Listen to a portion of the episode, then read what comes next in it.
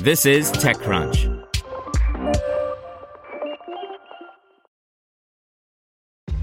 This episode is brought to you by ShipStation.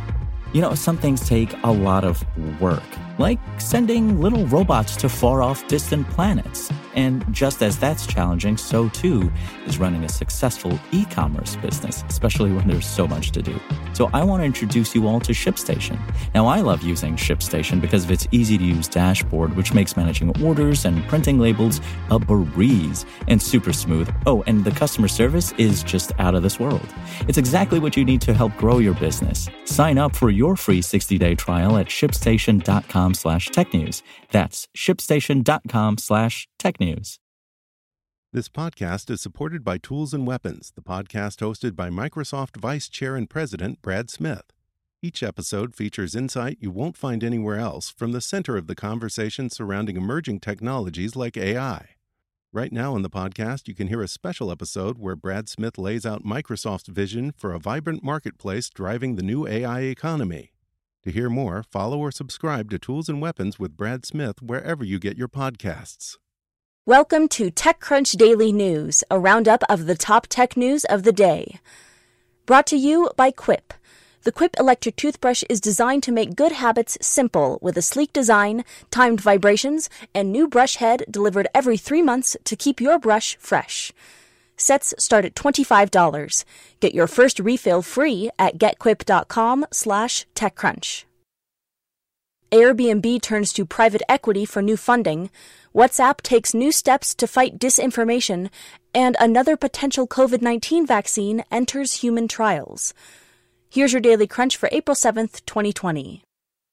First up, Airbnb said yesterday that it has raised $1 billion in debt and equity from PE firms Silver Lake and Sixth Street Partners, even as the online rental marketplace has seen its business plummet due to the COVID 19 pandemic.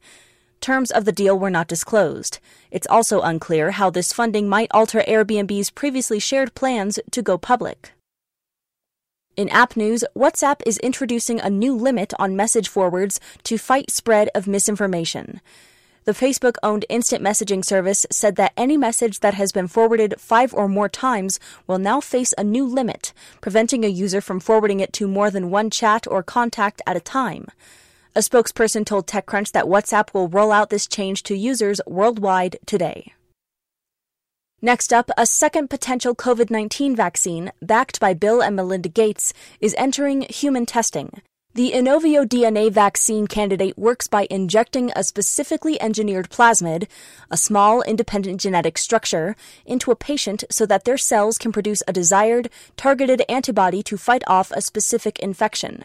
DNA vaccines, while available and approved for a variety of animal infections in veterinary medicine, have not yet been approved for human use. In entertainment, CNN has acquired Canopy, a privacy focused content personalization engine for its upcoming news platform.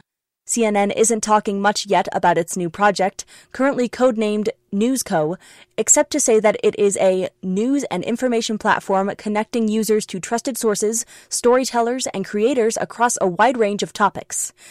The initiative is part of a bigger plan at the company to build new products and services to meet the tastes, interests, and needs of current but also new consumers.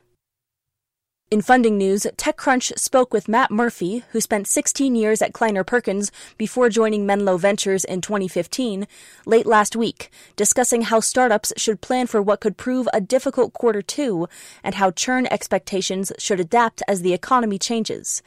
To read this article, an Extra Crunch subscription is required. In advertising tech, Foursquare, the 10 year old location platform based in New York City, has announced its plan to merge with Factual. The terms of the deal were not disclosed. The merged company will keep the Foursquare moniker, and Foursquare CEO David Shim will remain at the helm, with Factual's founder and now former CEO Gil Elbaz joining Foursquare co founder Dennis Crowley as a member of the board and executive team. And finally, the United States is formalizing team telecom rules to restrict foreign ownership of internet and telecom assets. Team Telecom, a mostly informal working committee of the Departments of Defense, Homeland Security, and Justice, has been quietly tasked with evaluating and maintaining the security of American telecom infrastructure in concert with the FCC.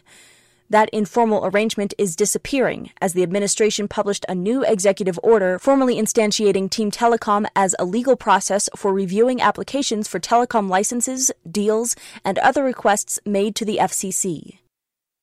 That's all for today. Check back weekday afternoons for more from TechCrunch or go to TechCrunch.com. Want to learn how you can make smarter decisions with your money? Well, I've got the podcast for you. I'm Sean Pyles, and I host NerdWallet's Smart Money Podcast. Our show features our team of nerds, personal finance experts in credit cards, banking, investing, and more. And they'll help you make the most of your money while cutting through the clutter and misinformation in today's world of personal finance. You'll get clarity on strategies to help you build your wealth, invest wisely, shop for financial products, and plan for major life events. Listen to NerdWallet's Smart Money Podcast wherever you get your podcasts.